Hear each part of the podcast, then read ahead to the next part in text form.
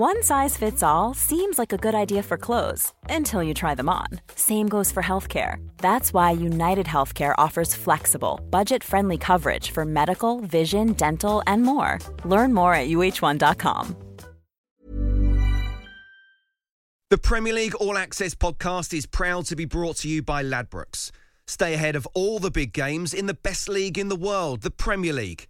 With the latest odds, form guides, expert opinions, and more, the fans are the players at Ladbrokes. Are you in? Let's go. Play at ladbrokes.com, 18 plus, begambleaware.org. T's and C's apply. On DAB Plus, online, via the Talksport app, and on your smart speaker. Women's Football Weekly with Faye Carruthers and leading guests from the world of women's football. Cuts back onto her right foot Oh. and finds the net. On Talksport 2. Hello, hello. Welcome to Women's Football Weekly. England continued their perfect record under Sarina Wiegman, making it 14 games unbeaten with a 4 0 victory in Zurich. Kelly with a cross into the box, and Jill Scott is arriving and goes in at the far post and scores a brilliant header. With just two days to go until the opening game between England and Austria at Old Trafford, the excitement is building in the England camp, and they're here to put on a show. Playing in the Euros is, is one thing and playing on home soil with your fans there is it's incredible for the women's game and you know it's a platform where we can make a difference in the women's game and show people what it's really about. Meanwhile, plenty of England legends looking forward to the tournament and calling on fans to get behind the home team. Sometimes in moments where you're dipping a little bit, the fans can really get you up. So we need everybody's support to, to be a positive to help that England team. We'll be previewing all the groups before things kick off on Wednesday and getting some expert opinions on the tournament from a special crop of women's football journalists. This is Women's Football Weekly, National Radio's only dedicated women's football show. Women's Football Weekly with Faye Carruthers. Hi, I'm Leah Williamson from Arsenal Women, and you can follow the WSL on Talksport too. Hello, hello, you lovely lot. Lovely to have you with us as always here on Talksport 2. Got a very, very special panel guest for you today. Uh, very warm welcome to Josie Green, Wales, and currently, but apparently not for very much longer, Tottenham Hotspur midfielder. Dot dot dot. How you doing, Josie? Hello. Yes, good. Thanks. Thanks for having me on. Lovely to lovely to have you. Thanks for making your your debut. And we know you're moving house, but we're not going to tell anybody where because it will be released in a couple of days, and I won't steal your thunder. uh, but very exciting times ahead for you. Um, you've just been on international duty, obviously with with Wales, a goalless draw against New Zealand, some really important World Cup qualifiers on the horizon. But it must be so frustrating for you uh, not being involved in the Euros this summer. How are you coping?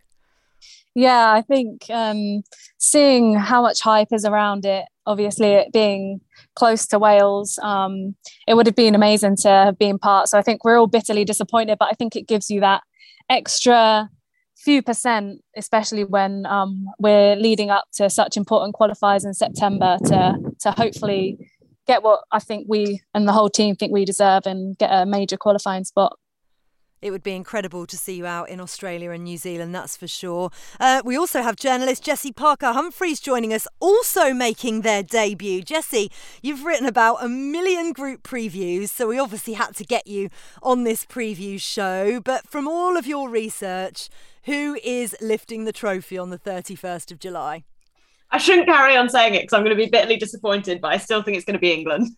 Oh, I love that. Optimism all the way. Optimism for the Lionesses. Uh, now, I was out in Zurich watching the action as part of Talksport's live coverage, and I mean, many people thinking it might be coming home after watching all the warm up performances. Let's listen back to how England's final warm up match against Switzerland sounded.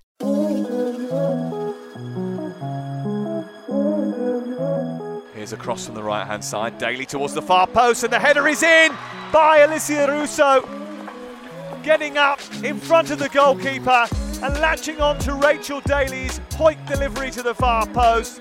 Brave and strong and nodding the ball across the face of goal and into the empty net. And England finally have their breakthrough, and it's come from Manchester United's Alessia Russo. Kelly holding on to the ball, looking to twist and turn her way into a crossing position, does brilliantly to squeeze between two players, produces across to the far post, and with a volley! Oh. Cleared off the line brilliantly. What a goal that would have been for England. It's a penalty. Still, it's alive handball. inside the area. Was there a handball? There was. Marty, I think, stuck her arm out. And the referee is going to give a penalty for England. Stanway stands with her hands above her hips. 74 on the clock. England nil. Switzerland nil for so long, but in the second half they managed to get on the score sheet thanks to Russo. And now Stanway drives the ball from the penalty spot into the goal to make it 2 0 to England. And after struggling in the first half with their finishing, once again in the second half of one of these warm up games, they come to the fore and establish a two goal lead. 74 minutes on the clock. It's Switzerland nil, England 2, and Georgia Stanway has rifled the penalty hut. Stanway with the corner from the right side, drills it in towards Beth Mead, who heads the ah. ball brilliantly and firmly past the goalkeeper, who didn't move quick enough.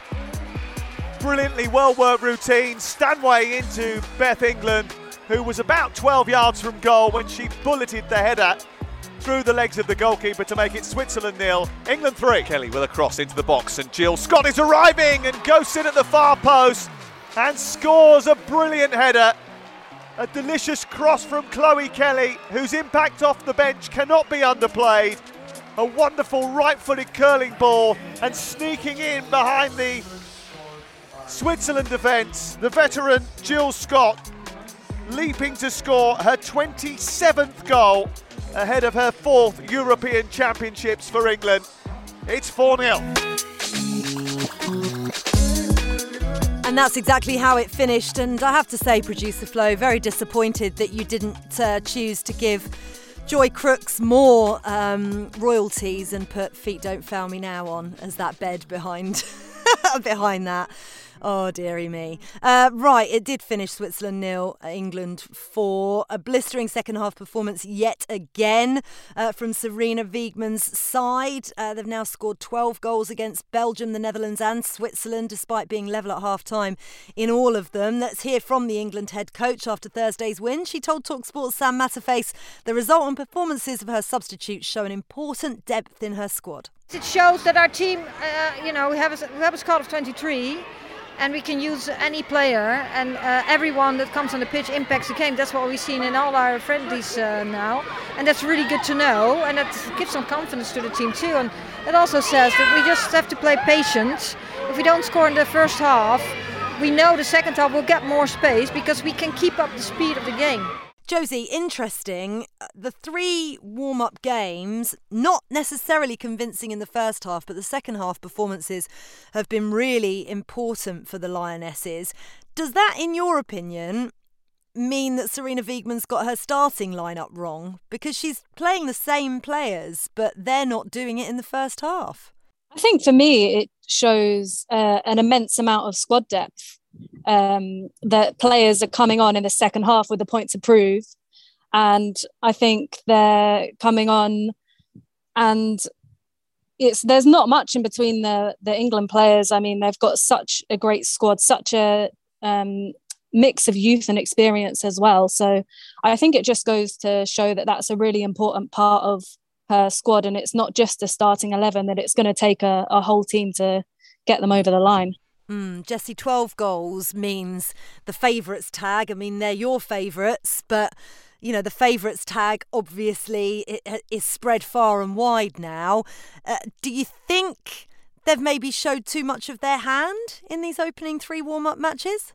I don't think so. I think the nature of the different opponents that England kind of picked to come up against has suited them in terms of, you know, they've maybe practiced playing against different styles of football that won't necessarily be as important as you get further down the tournament, but were also really important to get right. You know, being able to break down a team like Belgium or Switzerland, which are maybe more reminiscent of the kind of issues they're going to come up against in the group stages, but that doesn't necessarily reveal like how you're going to perform against a Sweden or a Germany or whatever when you get into like the quarterfinals or semi-finals. I don't think. Yeah, it's it's not going to be easy. I think everybody sees Austria and, and immediately thinks it's going to be a walkover, jesse But but that's definitely not the case. This this Austria side have the ability to potentially come out of this group. Yeah, I think so. I definitely think they have the players who who could cause the challenge. I think England will know that what Austria offer, you know, obviously having played them in World Cup qualifying and, and only winning 1 0. And I think that's obviously a benefit to England that they're not kind of going in blind to this game. And, you know, I think obviously we want to talk about what's going to happen on the pitch, but I think the fact that there's going to be 75,000 people in Old Trafford will be a massive boost to England as well. I think it will just give them that little bit of extra impetus to, to really push. And the way these group games open up for England, I think works quite nicely because they know they can go out hard against Austria and Norway and then maybe have that kind of easiest test against Northern Ireland when hopefully they might have wrapped stuff up. And then that's when Sarina Wiegman could look to rotate a bit more. Yeah, absolutely. Um, let, us hear from Millie Bright, shall we? England defender says she cannot wait to play in the opening game playing in the Euros is, is one thing and playing on home soil with your fans there is it's incredible for the women's game and you know it's a platform where we can make a difference in the women's game and show people what it's really about. Um, so really excited to yeah see all the all the teams play, not just ourselves. Um, but yeah, it's definitely something that excites you as a player. But again, we just have to remain focused on the task, and that's performing. And it is quite frustrating, in my opinion, Josie, that we are still in this kind of mindset that we're having to talk about showcasing the game. I feel as if the WSL over the last few years has done exactly that. But the Home Euros is going to be a really pivotal way of, of highlighting it to people who perhaps have no interest in the women's game or have largely ignored it. But I do feel as if it's getting a little bit lazy and tired now, constantly having to talk about, you know, showcasing the women's game. I wonder what you feel like as a player. Yeah, I feel like um, it is a repetitive comment that keeps coming up and up. And if you've just looked at women's football or watched a game over the past few years, I don't think you would have to really reiterate um, the fact. Um, but, you know, as a player, I think as all players, with female players out there, you just want to grow the game. So it makes it better for younger girls that are coming through um, and that they get a better experience or they get, um, you know, better comments on social media and by maybe people that haven't seen women's football before because um, I don't think that it still gets enough credit that it deserves. Josie, talk me through Norway and Northern Ireland. Um, how much of a threat are these two sides? Um, for me, Norway have some fantastic players. Um, they have plenty of standout players that play in the WSL. I mean, Guro Reiten's been fantastic this year for Chelsea in the WSL. And we played um, Norway in Wales, played them in their qualifiers um, for the Euros last year. And they're a really, really tough team to play. They have strength in their starting 11. So I think they're going to be a surprise team in the Euros. And what about Northern Ireland? Obviously, a, a team that you're more familiar with. Yeah, um, I mean, look, it's a brilliant achievement for them to get there. Um, they are the lowest ranked side, but being the underdog of the group, nobody has any expectation for them. So they can go out there and play without pressure. And I know that they've got a fighting spirit in abundance. Um, and I know Rachel Furness is is one of them. I've played with her a little bit, and um, she's got a wealth of experience, and she's a really powerful midfielder. So I think she'll be one to watch for them definitely. Yeah, she really is. It's going to be a really interesting group to call, isn't it? But hopefully England will manage to get out of it. And then, of course, uh, they've got a tough quarter-final opponent no matter what happens. And uh, we'll be able to explain more about that when we go through group b very shortly. You're listening to women's football weekly on talksport 2 i'm faye carruthers wales and tottenham midfielder josie green and women's football journalist jessie parker humphreys are with me. Coming up we'll continue our euros preview with a look at that group of death group b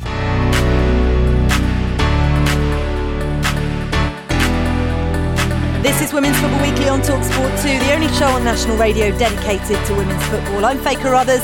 Wales midfielder Josie Green and a panel of brilliant journalists are with me. Don't forget, if you do miss any of our shows or you want to listen again, our podcast is available on the Talksport app. So just go ahead and download it today.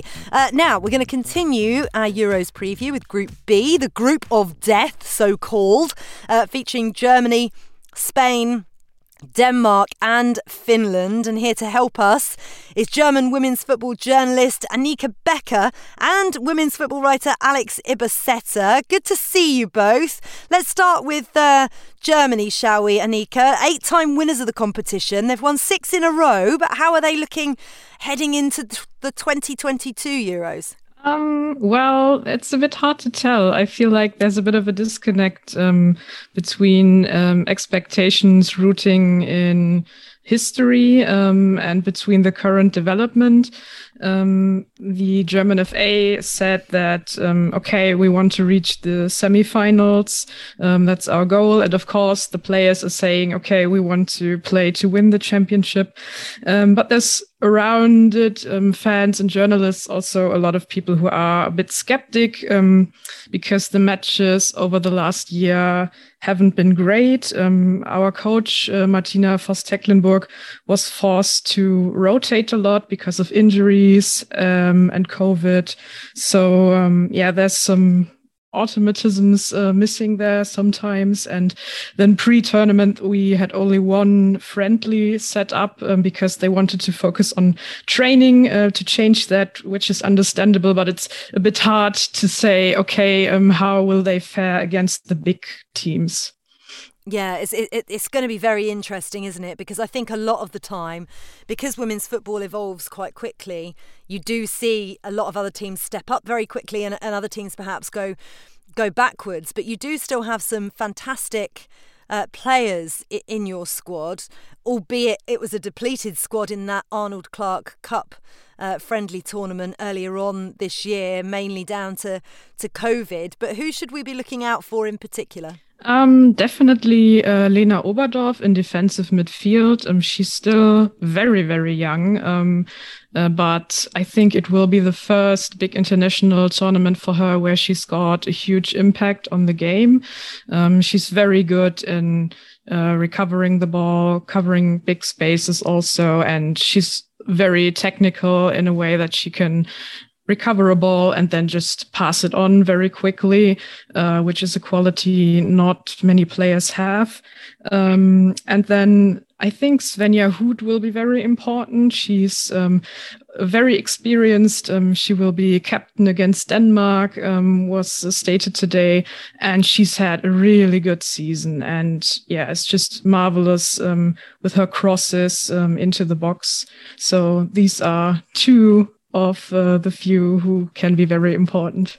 Uh, obviously, depending on on where Germany, Spain, Denmark um, potentially finish, and if England finish in the top two, you could face England in, in, in the quarterfinals. How do you feel about that? Um, I would love it personally because I would just love to see the game, the match. Um, yeah, but of course that would be very tough. Uh, it would be a very tough match. I think that um, England uh, would be the favorites in that one. Um, but yeah, I would love to see it um, just for the crowds as well. I think that would be really nice. Alex, you follow Spain a, a lot, obviously, and, and the assumption is always that Barcelona is Spain, but that's not the case, is it? So while Spain do have the Barcelona foundation in terms of, you know, you have Sandra Paños, you have Mapi León, and Paredes, the greater part of the Spain defense has been um, either played for or is currently playing. You know, when you look at Ona for example, she did grow up in La Masia, so she does have that Barcelona style play as well. Then you obviously have the famous uh, midfield in Alexia Patri and Aitana. And then obviously you have not as many in in the attacking position, which I think is where it goes a bit not wrong, but it just goes in a different direction than what you have at Barcelona. I think that's where you see the biggest difference in terms of style play. Then obviously Jorge Vilda isn't necessarily a I don't know how to put this without without kind of explaining it all in one go, but he's had a few questionable decisions leading up to this Euros, and he hasn't really progressed Spain over the last few years. Um, he's been in charge since 2015, and since then, you know, you haven't really seen Spain do anything big, um, to put it very bluntly.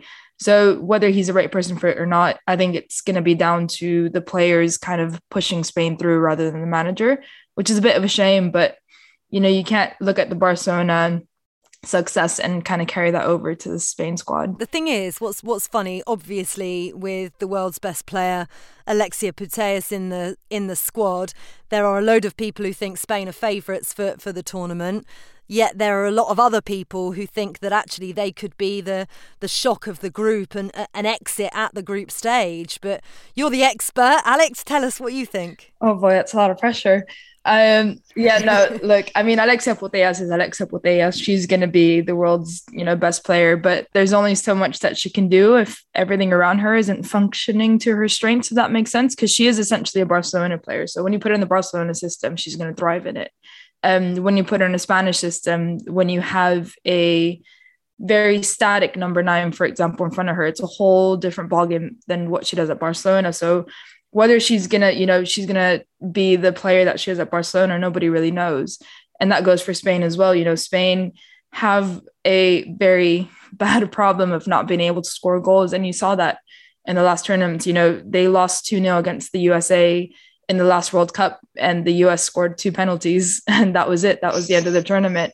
So they're just their inability to score goals and just convert chances is could be kind of the downfall. You know, it if they go up in the group stages, it would be because of that essentially. Um, it would be because you know Pernille Harder is going to score a brace for Denmark, or you know Julie Brander, uh, Tabea Wasmuth, or you know any of the other ten attackers that Germany have are going to score goals, and Spain aren't going to be able to counter those goals.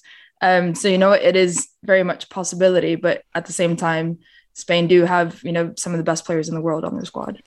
And they did beat Australia 7 0 as one of their warm up results. So you, ne- you never know. They sound pretty inconsistent. So we shall see how they fare. Um, Jesse, Denmark. Um, Alex mentioned Pernille Harder there. Obviously, uh, Chelsea's forward, a, a key player for the Danes. And actually, I feel as if they could do something quite special. They they did really well in their warm up games. 2 1 win over Austria, a 2 1 victory over Norway, and then beating Brazil 2 1. Are they perhaps dark horses that are going under the radar? I definitely think Pernille Harder looks in the mood for this tournament. Um, and I think when Pernille Harder's in the mood, you can kind of think that anything could happen. She's got a lot of a freer role at Denmark than she does at Chelsea, which on the one hand is amazing because it kind of allows her to do what she wants but on the other hand i do worry a bit that it doesn't always seem like the danes have loads of ideas if a defense is very effective at shackling her so i feel like it comes down a bit to you know how competent some of the defenses uh, Denmark come up against. But you know, with Anika referencing Lena Oberdorf, that's like a player who's going to, I think, thrive off off shutting down Pernille Harder. So that would be my slight concern for Denmark. Um, but you know, like, look, they're a quality team. I think you know having Nadia and Nadine back is also just a big psychological boost for them.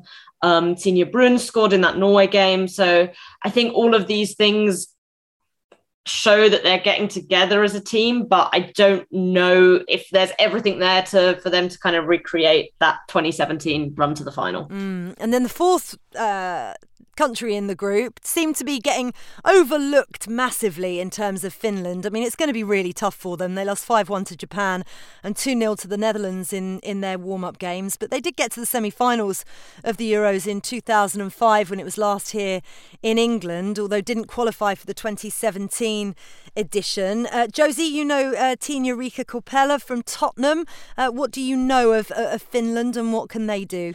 Yeah, I mean, you look at their group, even it being named the group of death, I think um, immediately, psychologically, is going to be a really uphill mountain for Finland to climb. But um, I know Tinny well. Um, she's a great, uh, great shot stopper, really good keeper, and I think she will she will be busy in that group for for sure. But she's got a wealth of experience, and she'll she'll really lead that Finnish team for sure. Yeah, I bet she will. Uh, they kick off against Spain uh, on the 8th of July. That's the five o'clock kickoff. Germany will play Denmark on the 8th as well. Uh, Annika, if you were going to give a prediction of how Germany are going to fare in this tournament, what would it be? Um, I'm going to say that we will reach the quarterfinals, and uh, then we'll just have to see uh, who we are facing. I mean, you talked about um, the possibility of facing England earlier, um, but I think even if it's Norway, um, it might be tough. So yeah, I think um, that's also a result I personally would be quite happy with because yeah, you just have to see that um, Germany wasn't really doing that much in the last years from the FA side. So yeah, I think quarterfinals would be nice. Interesting. Right. Well, we shall, I'm sure, speak to you at some point a- across the tournament and find out how you're faring. But thanks so much for joining us, Anika. Much appreciated. Alex is going to stay on with us uh, for part three, where we go through Group C and D. Uh, you're listening to Women's Football Weekly on Talksport 2 with Faye Carruthers. Uh, we will be back very shortly to take a look at C and D. Ever catch yourself eating the same flavorless dinner three days in a row? Dreaming of something better? Well, HelloFresh is your guilt free dream come true, baby. It's me, Keke Palmer. Let's wake up those taste buds with hot, juicy pecan crusted chicken or garlic butter shrimp scampi. Mm. Hello Fresh. Stop dreaming of all the delicious possibilities and dig in at HelloFresh.com. Let's get this dinner party started.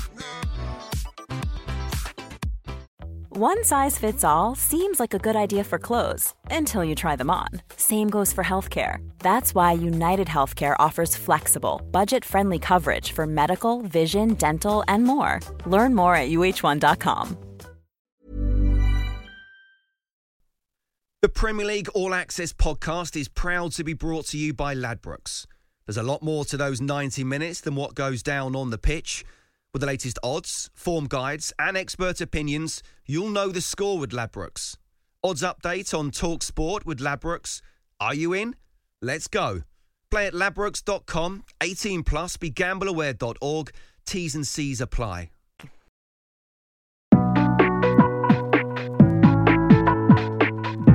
You're listening to Women's Football Weekly on Talksport 2, the UK's only national radio show dedicated to women's football with me, Faye Carruthers, and a host of special guests previewing the UEFA Women's European Championship, which kicks off on Wednesday, the 6th of July. Don't forget, if you do miss any of our shows or you want to listen again, our podcast is available on the Talksport app, so you can go ahead and download it today. And we are the network to come to for all of Euro 2022 action. We'll have stories, reaction, live commentary as well across Talksport and Talksport 2 over the month of July. Uh, right, now we've taken a look at groups A and B. Let's look at Group C, shall we? Uh, with the reigning champions Netherlands in there. Obviously, uh, they hosted back in 2017, and the England head coach Sarina Wiegman uh, was the one who led them to glory. They beat Denmark in the final. They also got to the final of the 2019 World Cup, were eventually beaten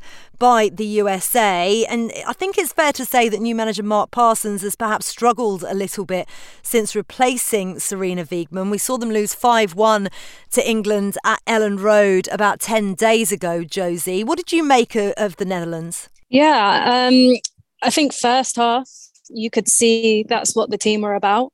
Um, and I think they'll be hoping to take that first half into um, into the Euros. But I mean, they're defending their European European title, and they've got one of the most prolific goal scorers in the WSL in their team, and I think that's that's going to give give them a whole heap of confidence. And they've also got a great attacking midfield. You've got the likes of Jackie Groenen in there.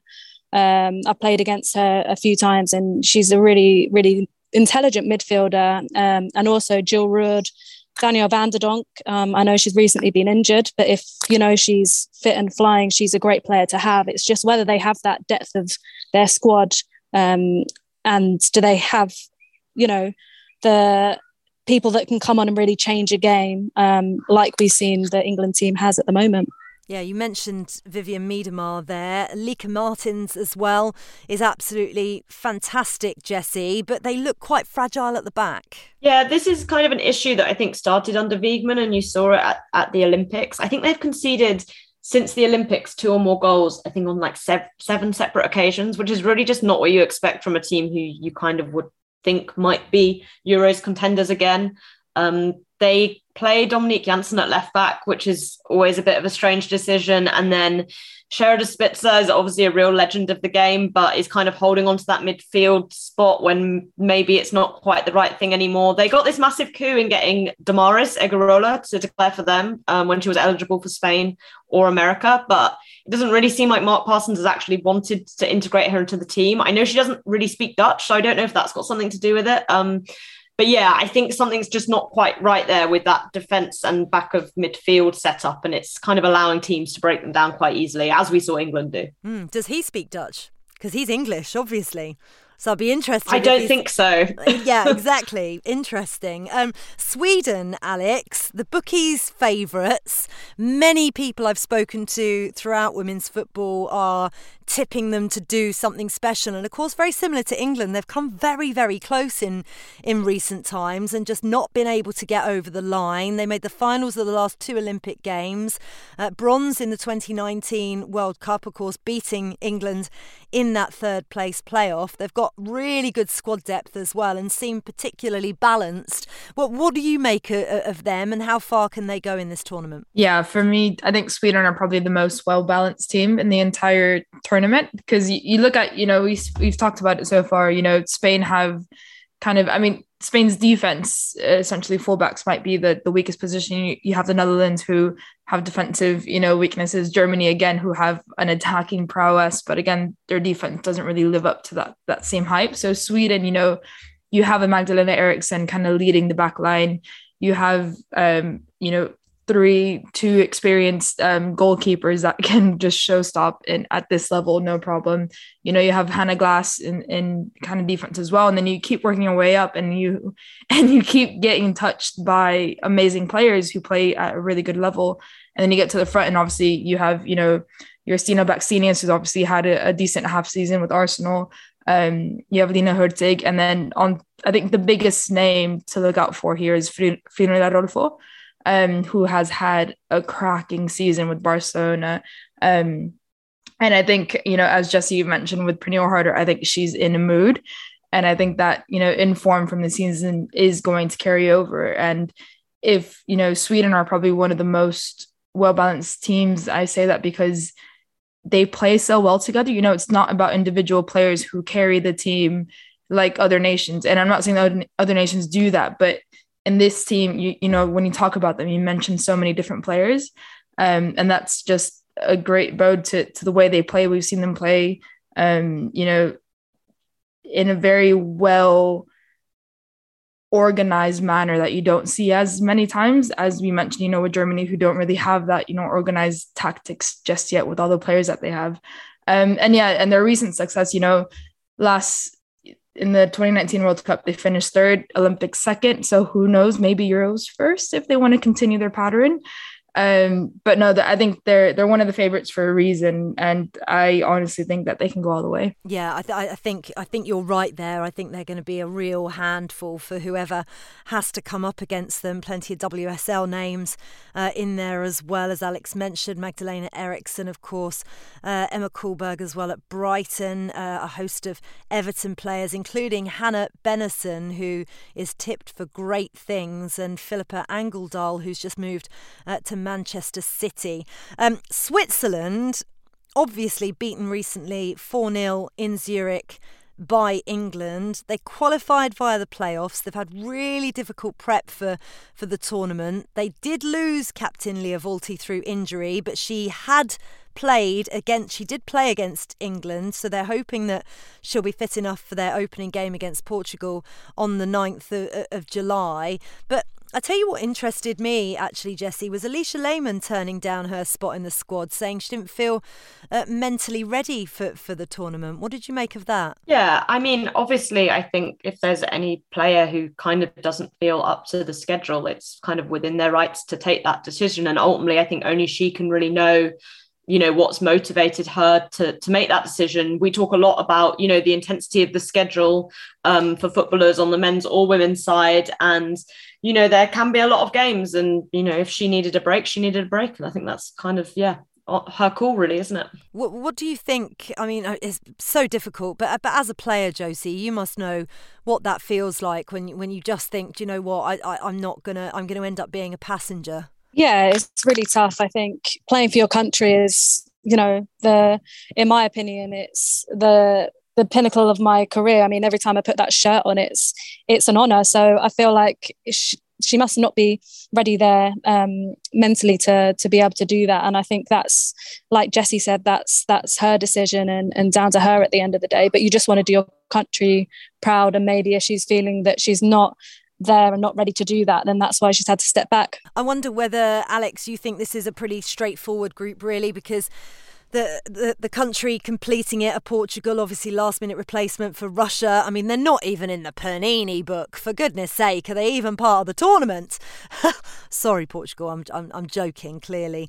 Um, they first qualified for the Euros in the last edition in, in 2017, but didn't make it out of the group stage. Is this a very straightforward group with Netherlands and Sweden just battling it out for top place? Yeah, I definitely think so. I think, you know, I do think Switzerland are a good team, and obviously they're being coached um, by the same manager who led Denmark to that last final.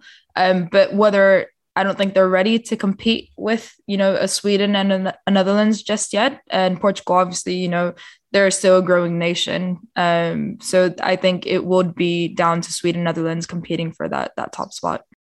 So the Group C fixtures kick off on the 9th of July. Portugal will play Switzerland at Leigh Sports Village and Netherlands will play Sweden at 8 o'clock on the same day at Sheffield United's Bramall Lane. Uh, now, Group D, France, one of the favourites, but I mean, absolutely surrounded by chaos as they tend to be uh, quite often, don't they? Corinne Diacre still in charge, uh, despite France getting knocked out of the 2019 World Cup by uh, the USA in the quarter-finals so much controversy. Eugénie Le Sommer and Amandine Henry not in the squad.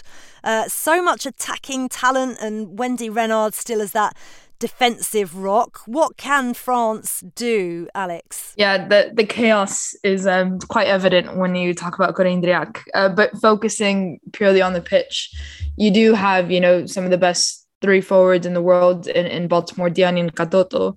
Um, whether Corinne Diacre, Jesse and I were talking about this the other day, and and you know how more chaotic can Corinne Diacre go um, and not play one of the best three um, strikers in the world altogether in a tournament like this, uh, which seems probable to be honest. Um, and it's not to say you know the the second choice kind of would be you know Melvine Malard and Cascarino, who are brilliant players on top of that. Um, but it's it's more about how Diacre is gonna kind of get this team through the line when you know can you imagine someone like Diacre kind of giving you a motivational talk when she does do the things that she does off the pitch? So um how much that's going to impact the players is kind of the, the, the go-to and and they are missing i think a crucial part of the pitch which is the midfield. Um they do have, you know, the defensive blocks. They do have the fullbacks, you know, and Selma Bacha, who's had an amazing season, who can easily attack just as much as defend. But they're basically just going to play the line, the, the ball out to the wing and then just cut in for Katoto to finish on a one touch insider without kind of just bypassing the entire midfield. And in a tournament like this, when a lot of the teams do have a strength in midfield to kind of shut you out and play the ball through, um, whether that's going to be the biggest downside to France, that might be it. Um, but essentially, you know, France are some people's favorites. Um, and I can see why when you look at the names on the sheet, there are some of the most talented players on on in the world. But with Corinne Diacre's, you know, chaoticness, um, are they going to be able to kind of keep that keep that composure against, you know, Sweden, for example, who is you know mentally strong and a lot more organized in, in the foundation of of um, the national team but there's no there's no denying they're talented but we'll see how far they go yeah, they always manage to shoot themselves in the foot somehow, don't they? And uh, we can't forget that Diacre actually left Katoto out, PSG's record goal scorer of 2019, um, back in 2019, because she said she didn't train well and she didn't like her attitude. And now she's changed her tune and just kicked two other people out of the team instead. Unbelievable. We shall see what France can do. Italy are in their group as well. They're always improving, challenging the European elite. I mean, most people thinking they'll qualify second out of this group. Josie, what can Italy do? Yeah, I think they're still a, a growing nation. Um, I think they'll um, I think they could qualify. They've got a good chance, but I don't think if they do, I don't think they're ready yet to compete with the really top nations. I think they've still got a, a bit of work to do. Um, and I know they've got some good forward players um, that play in the in, in the Italian league. Um, but I think the the defense is really important um, for for teams, and you know, clean sheets do do win you get win you games, and I think that that might be where they struggle a little bit. Mm, Belgium could be tough for them to get out of their group, um, but they did win their qualifying group, beating Switzerland, but they've just not been performing particularly well in recent games, but they have got Tessa Wullaert, uh, Anderlecht ex Manchester City, uh, scoring nine goals in qualifying, and she can turn any game on its head, Jessie. Yeah, she's obviously a, a quality player, and I really like Tina de Cagney. I, th- I, heard someone say on commentary, I don't think you say it like that, but I've been calling her that for years now, so I can't get it out of my head. Um, but she plays for Hoffenheim, and I think she's also a really talented player in midfield, and I think she'll be really essential to them in terms of feeding the ball to Wullaert, because I think often we can talk about these fantastic strikers in in smaller teams, and yeah, it's great, but they need to get the chances to score the goals. I'm sure Belgium will feel like they could cause an upset. I think it's kind of fun that France is in this group with them as well, just for, you know, geographical rivalry, which is always, you know, that's kind of the point of these tournaments in some ways too. Uh, so I think they will struggle, but it's definitely more open than some of the groups. So maybe there's just a bit of a kind of why not attitude there for them. Yeah, absolutely. Iceland make up the group. Their fourth time uh, in the Euros, never gone beyond the quarterfinals though. Uh, but the coach who helped them qualify, Jon Tor Hauksson, uh, won't be in England with the team. He had to resign after using inappropriate language towards some of the players under the influence of alcohol. Interesting. Uh, recent results just the one warm up game, a 3 1 victory over Poland. But of course, we have spoken on Women's Football Weekly before about Sara Bjork Gunnarsdottir of Juventus's comments on the fact that some of the stadium are just not big enough for this tournament, which is an interesting debate that we shall perhaps discuss in uh, the final part of the show. So, Group D's fixtures Belgium, Iceland on the 10th of July, and France, Italy uh, on the same day, but the 8 o'clock kickoff. Uh, Alex Ibiseta, it's been a pleasure as always. Thank you for having me on. Thank you for being with us. I'm sure we'll speak to you throughout the tournament. Freelance football journalist Alex Ibiseta there. Uh, right, you're listening to Women's Football Weekly on Talksport 2. I'm Faye Carruthers and I'm alongside Wales midfielder Josie Green and Jessie Parker Humphreys, women's football journalist. Next, we're going to hear from a Lionesses legend and Chris Bryant, who's head of delivery for Euro 2022 ahead of the start of the tournament.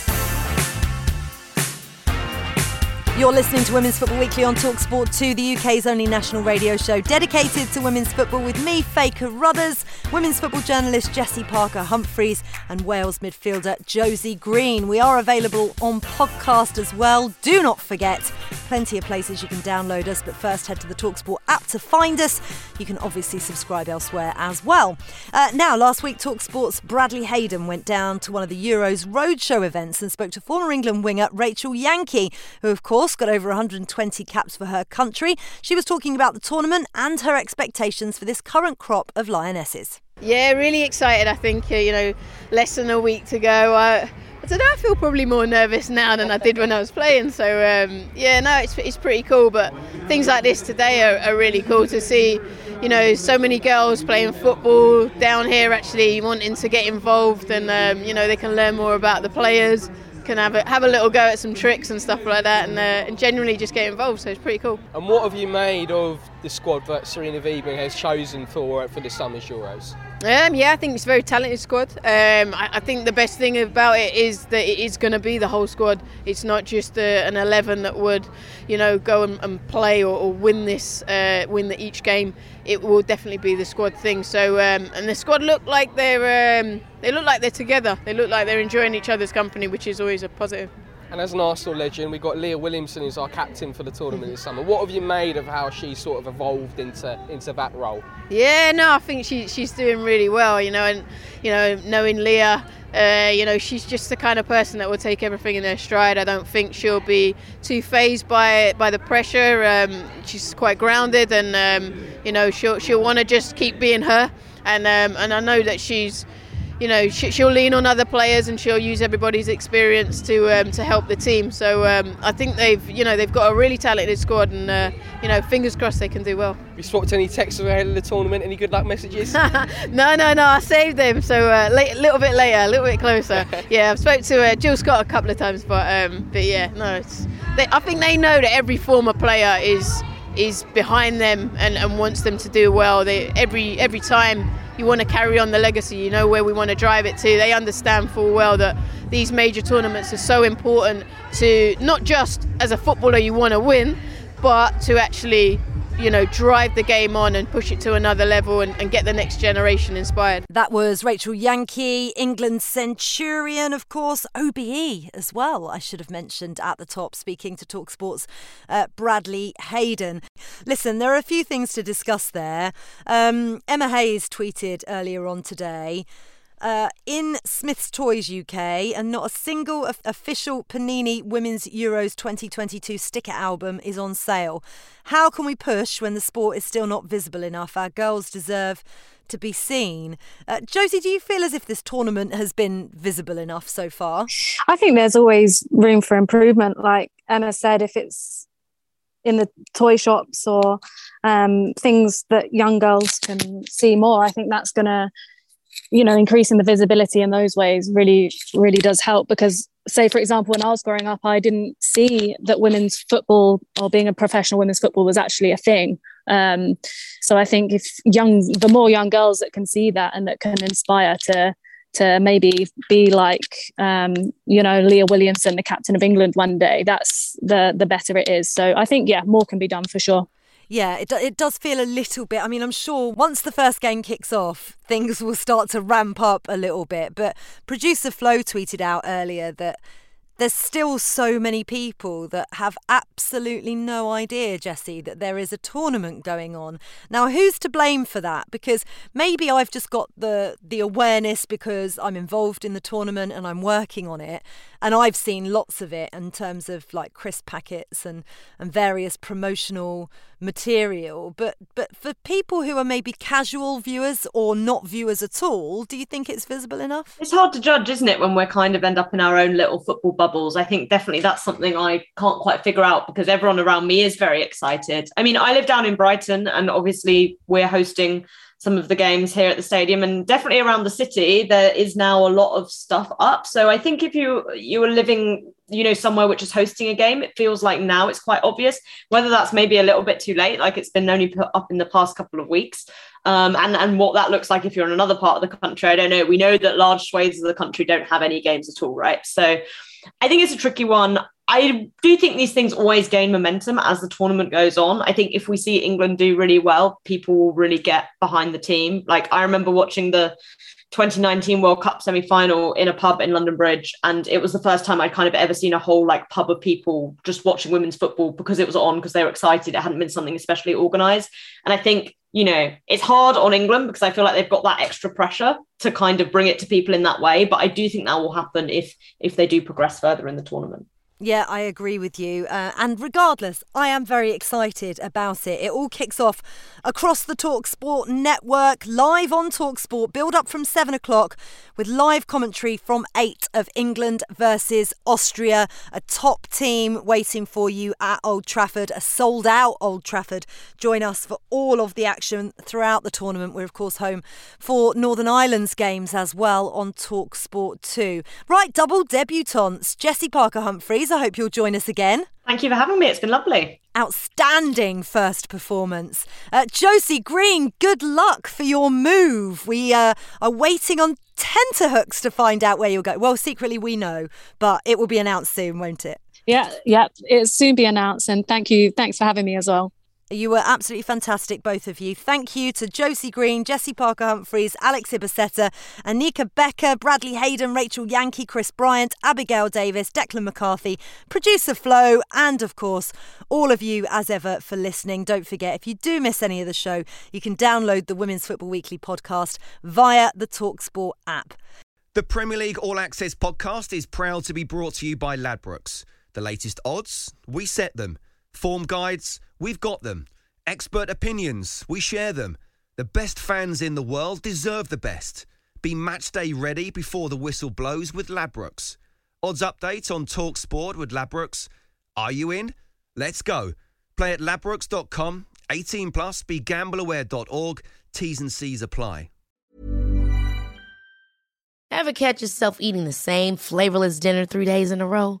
Dreaming of something better? Well, HelloFresh is your guilt-free dream come true, baby. It's me, Keke Palmer. Let's wake up those taste buds with hot, juicy pecan-crusted chicken or garlic butter shrimp scampi. Mm. Hello Fresh. Stop dreaming of all the delicious possibilities and dig in at HelloFresh.com. Let's get this dinner party started.